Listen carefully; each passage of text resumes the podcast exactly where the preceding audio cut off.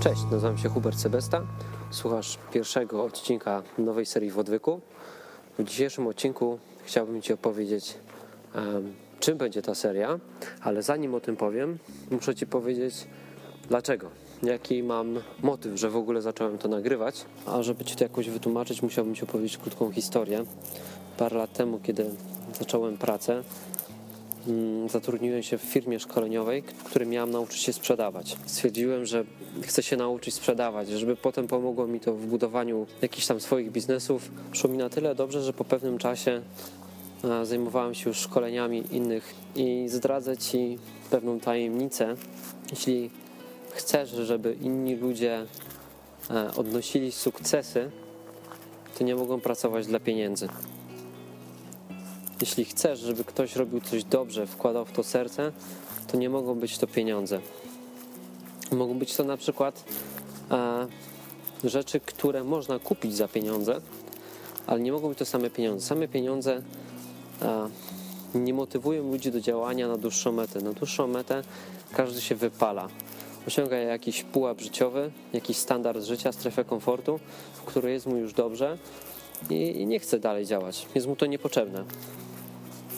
Więc my pracowaliśmy z ludźmi na celach. Co to znaczy? Znaczy, że każdy z naszych sprzedawców, z naszych podwładnych musiał sprecyzować swoje cele, cele życiowe, tak? Co chce tak naprawdę w życiu robić i po co pracuje, po co zarabia. Szokiem było dla mnie to, że ja sam tego nie wiedziałem. Kiedy analizowaliśmy cele ludzi, sprawdzaliśmy, czy są one prawidłowe, czy są to cele, które faktycznie będą ich motywowały. Ja sam cały czas zastanawiałem się nad swoimi, bo nie miałem ich dokładnie sprecyzowanych. Mniej więcej wiedziałem, czego od życia chcę, ale, ale nie było one dokładnie sprecyzowane. Na początku pamiętam taki największy cel, który sobie wypisałem, taki długoterminowy, który bardzo chciałbym osiągnąć, to wolność. Zawsze mi to kręciło, żeby mieć na tyle pieniędzy, żeby w sytuacji, kiedy ktoś mnie denerwuje, albo nie chcę czegoś robić, zawsze, że mógł powiedzieć fuck off. To był mój cel. Chcę być wolny. Chcę, mieć, chcę robić to, co ja chcę, a nie to, co muszę. Ale po pewnym czasie zauważyłem, pomimo tego, że ta wizja jest fajna i, i bardzo mnie kręciła, wiem, że ona mnie nie motywuje, bo to, to jest bardziej stan. To, to nie jest cel sam w sobie. To jest jakiś stan, tak? Stan, stan e, poczucie jakiegoś bezpieczeństwa, E, poczucie tego, że, że możesz robić co chcesz, a nie to, co musisz.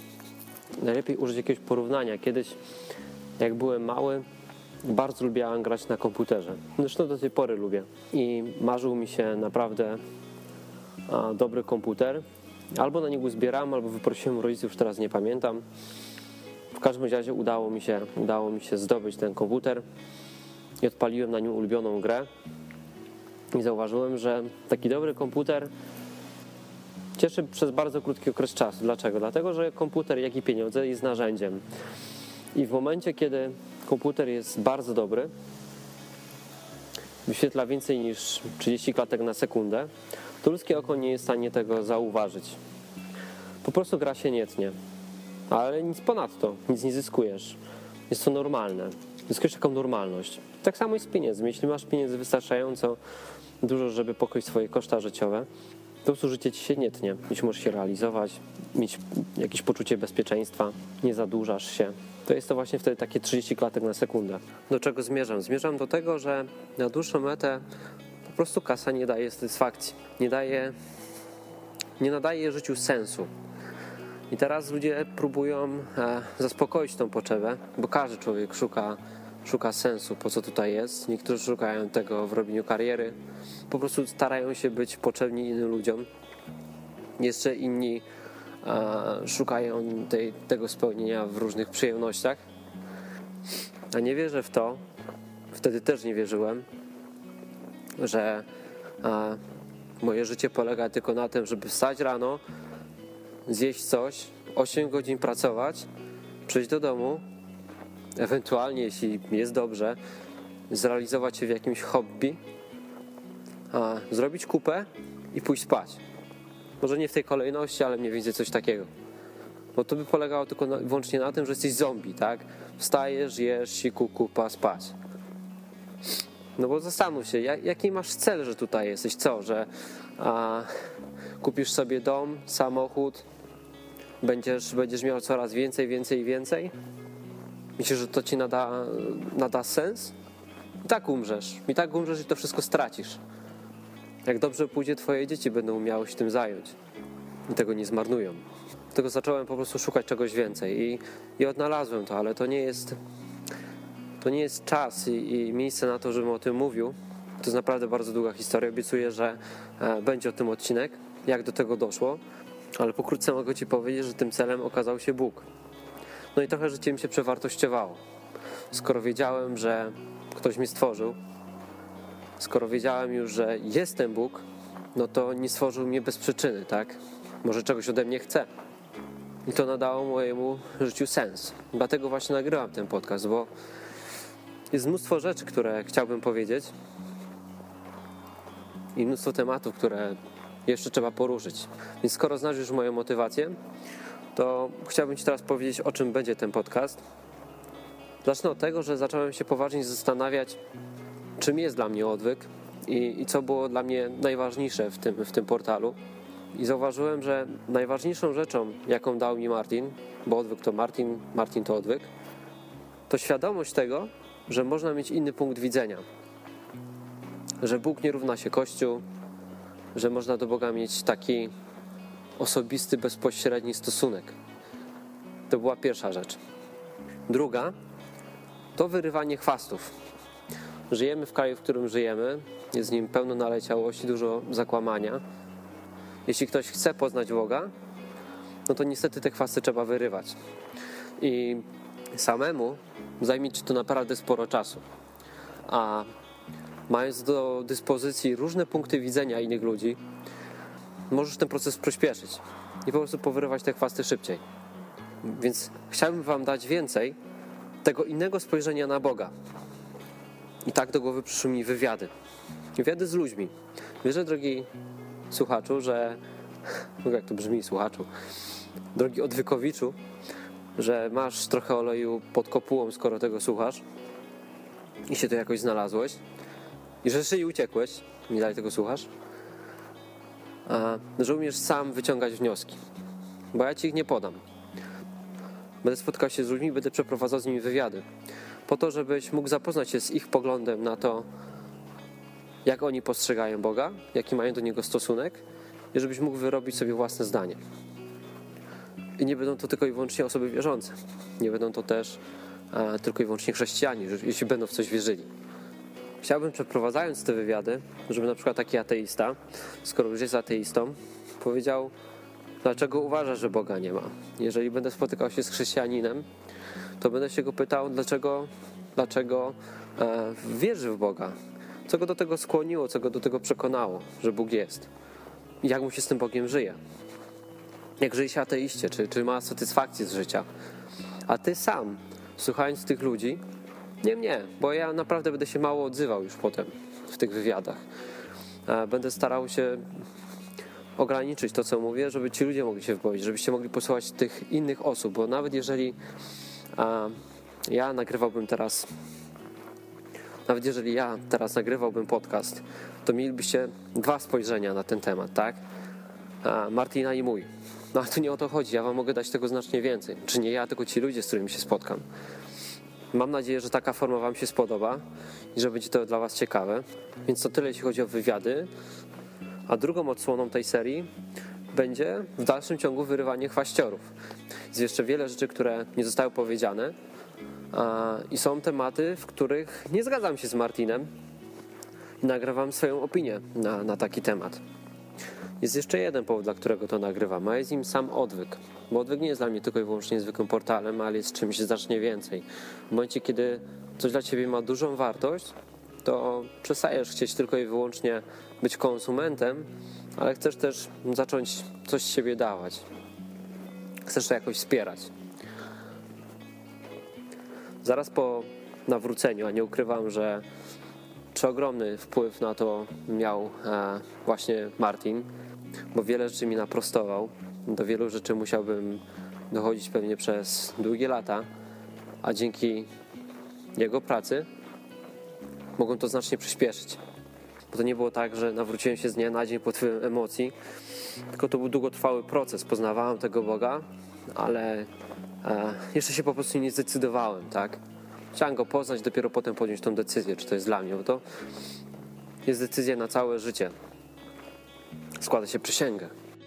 Dzięki niemu, nie będąc jeszcze chrześcijaninem, poznałem Boga. Zobaczyłem, jaki jest. Mogłem patrzeć na człowieka, który chodzi z tym Bogiem i dzięki temu samemu podjąć decyzję. I któregoś wieczoru, już po nawróceniu, pamiętam, kiedy rozmawiałem z Bogiem, bardzo dziękowałem mu właśnie za to, za to, że taki odwyk jest. I prosiłem Boga, żebym kiedyś miał szansę zrobić coś dla innych ludzi tak pożytecznego jak Martin. Po prostu dać coś z siebie, mieć taką szansę.